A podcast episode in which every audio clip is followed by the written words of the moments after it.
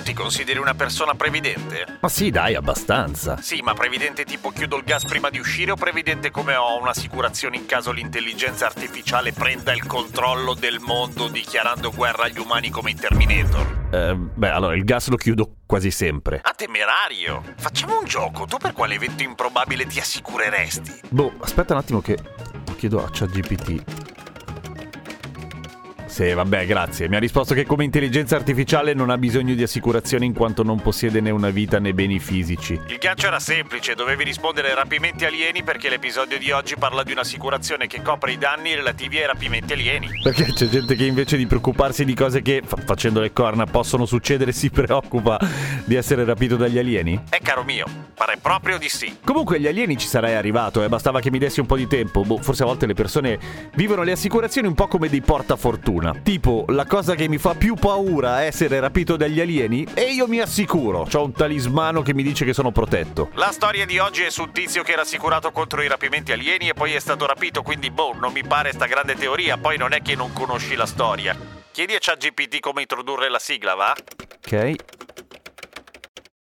Ha tre suggerimenti, eh, tutti molto originali. Prima di continuare con la storia, sigla, oppure e ora sigla, ultima opzione, ci sentiamo dopo la sigla. Ripeti dopo di me. Io sono Giampiero Kesten. Io sono Giampiero Kesten, Quello di cose molto umane, umani molto umani e cose molto americane. quello di cose molto umane, umani molto umani e cose molto americane. E come tutti morirò. Ah, però- Ma sapendolo prima, dall'inizio, mi organizzo. Dai, finiscila, dai. Vai sereno, siamo sul pezzo, ok? Vi racconterò le storie di persone che si sono inventate le assicurazioni prima che le assicurazioni esistessero, gente piena di debiti che pensava di aver avuto un'idea geniale, uno che è stato rapito dagli alieni ma essendo assicurato ha svoltato e altre cose che adesso non vi metto a elencare perché sono tantissime. Il tutto perché dobbiamo ricordarci... Moriremo, moriremo tutti molto male. Qualcuno meglio, qualcuno peggio, ma tutti molto male. La storia che vi voglio raccontare è ambientata in Florida e probabilmente solo lì sarebbe potuta accadere. La Florida è uno di quegli stati famosi per il sole ma dove piove spessissimo e che detiene il primato per quantità di fulmini e uragani, dove nella stessa giornata puoi andare a Walt Disney World, incontrare un coccodrillo e imbatterti in una colonia nudista. E siamo ad Altamore Springs, per essere precisi, vicino a Orlando. È il 1987 e Mike St. Lawrence sta guardando la CNN. Stanno intervistando Whiteley Strieber, l'autore del bestseller Communion, a True Story. Questo libro è un cult, tra quelli infognati con gli alieni e i dischi volanti. Ma è quel libro con il ritratto dell'alieno inquietante con gli occhioni neri a mandorla in copertina? Eh sì, Mike non si era mai interessato di UFO e rapimenti, ma ascoltare l'esperienza degli incontri alieni di Whitney gli apre gli occhi. E diventa uno di quelli che vive nei camper, sperduto nel nulla e che accende la radio una volta l'anno per parlare con complottisti dell'Area 51? No, non proprio. Lui si mette subito a buttare giù la bozza di un'assicurazione contro i rapimenti alieni che vuole vendere a quelli che stanno sperduti nei camper. Ma perché? Perché è pieno di persone che dicono di essere state rapite dagli alieni e di altri che temono di essere rapiti dagli alieni. Comunque la polizza si contrae in un'unica soluzione con copia cartacea a 24,95 o digitale a 19,95. Un affare. E copre un risarcimento di 10 milioni. Sono incluse cure mediche e psichiatriche, spese di sostentamento nel periodo di guarigione post-rapimento e risarcimento per il sarcasmo, ma solo quello esercitato dai familiari più stretti. Quindi se ti insulta il vicino perché parli di omini verdi, niente, te lo tieni. Eh, se non è tuo fratello, sì. E quante ne è riuscite a vendere di polizze? Ah, guarda, qui le fonti impazziscono. C'è chi dice 100.000, lui qualche volta ha dichiarato 7.000. Comunque mi pare significativo che ne abbia venduta anche più di una, se posso. Fonti serissime, immagino. Visto il target clienti e visto il premio, immagino che più di qualcuno abbia provato a riscuoterlo, poi, premio. Ah, sì, sì, molti.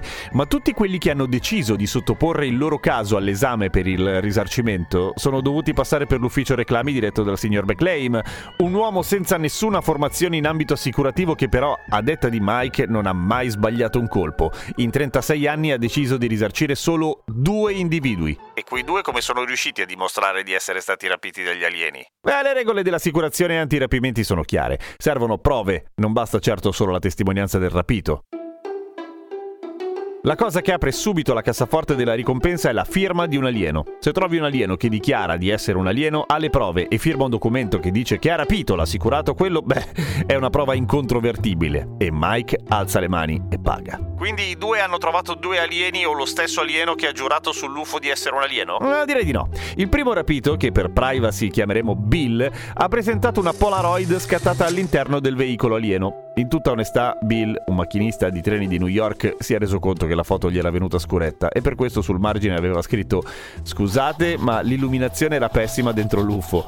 All'inizio il signor McClaim aveva deciso di respingere la richiesta, ma Mike l'aveva spinto a pagare perché era stato geniale e quei soldi se li meritava tutti. Cito. 10 milioni per una battuta? Vedi che hai sbagliato applicazione di umorismo. E il secondo a cui hanno sganciato i soldi? Il secondo lo chiameremo Dan. Dan ha una storia più travagliata perché quando sottoscrive l'assicurazione ha già subito dei rapimenti alieni, quindi, visto che conosceva la storia del boscaiolo colpito per ben quattro volte da un fulmine e sopravvissuto, ha deciso di correre ai ripari acquistando una polizza. Non sia mai che si possa monetizzare una predisposizione alla sfiga. Fammi indovinare, gli alieni sono tornati a fargli visita. Esatto! Era l'ora di un richiamino, si vede.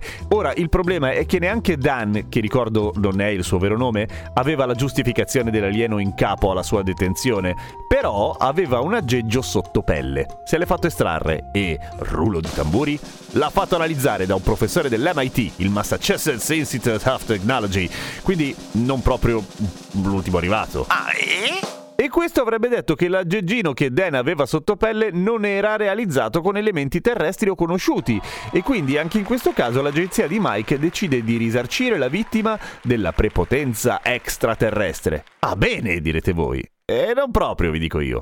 È a questo punto che Dan fa una scoperta terribile.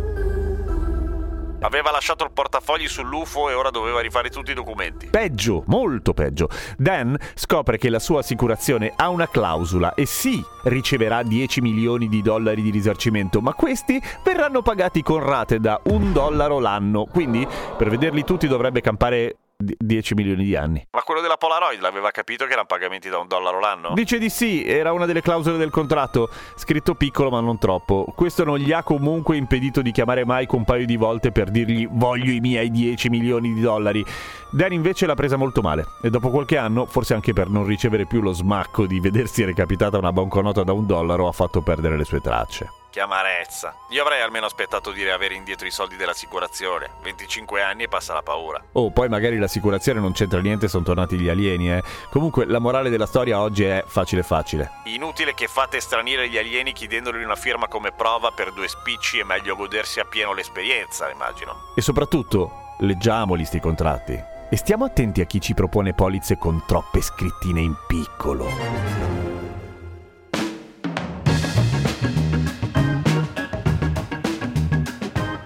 Hai ascoltato Moriremo tutti, un podcast di Square Life realizzato da Voice. I testi sono scritti da me e da Chiara Giontella. La post-produzione e il sound design sono di Alessandro Levrini. E te sei Giampiero Kesten. E io sono Giampiero Kesten, sì.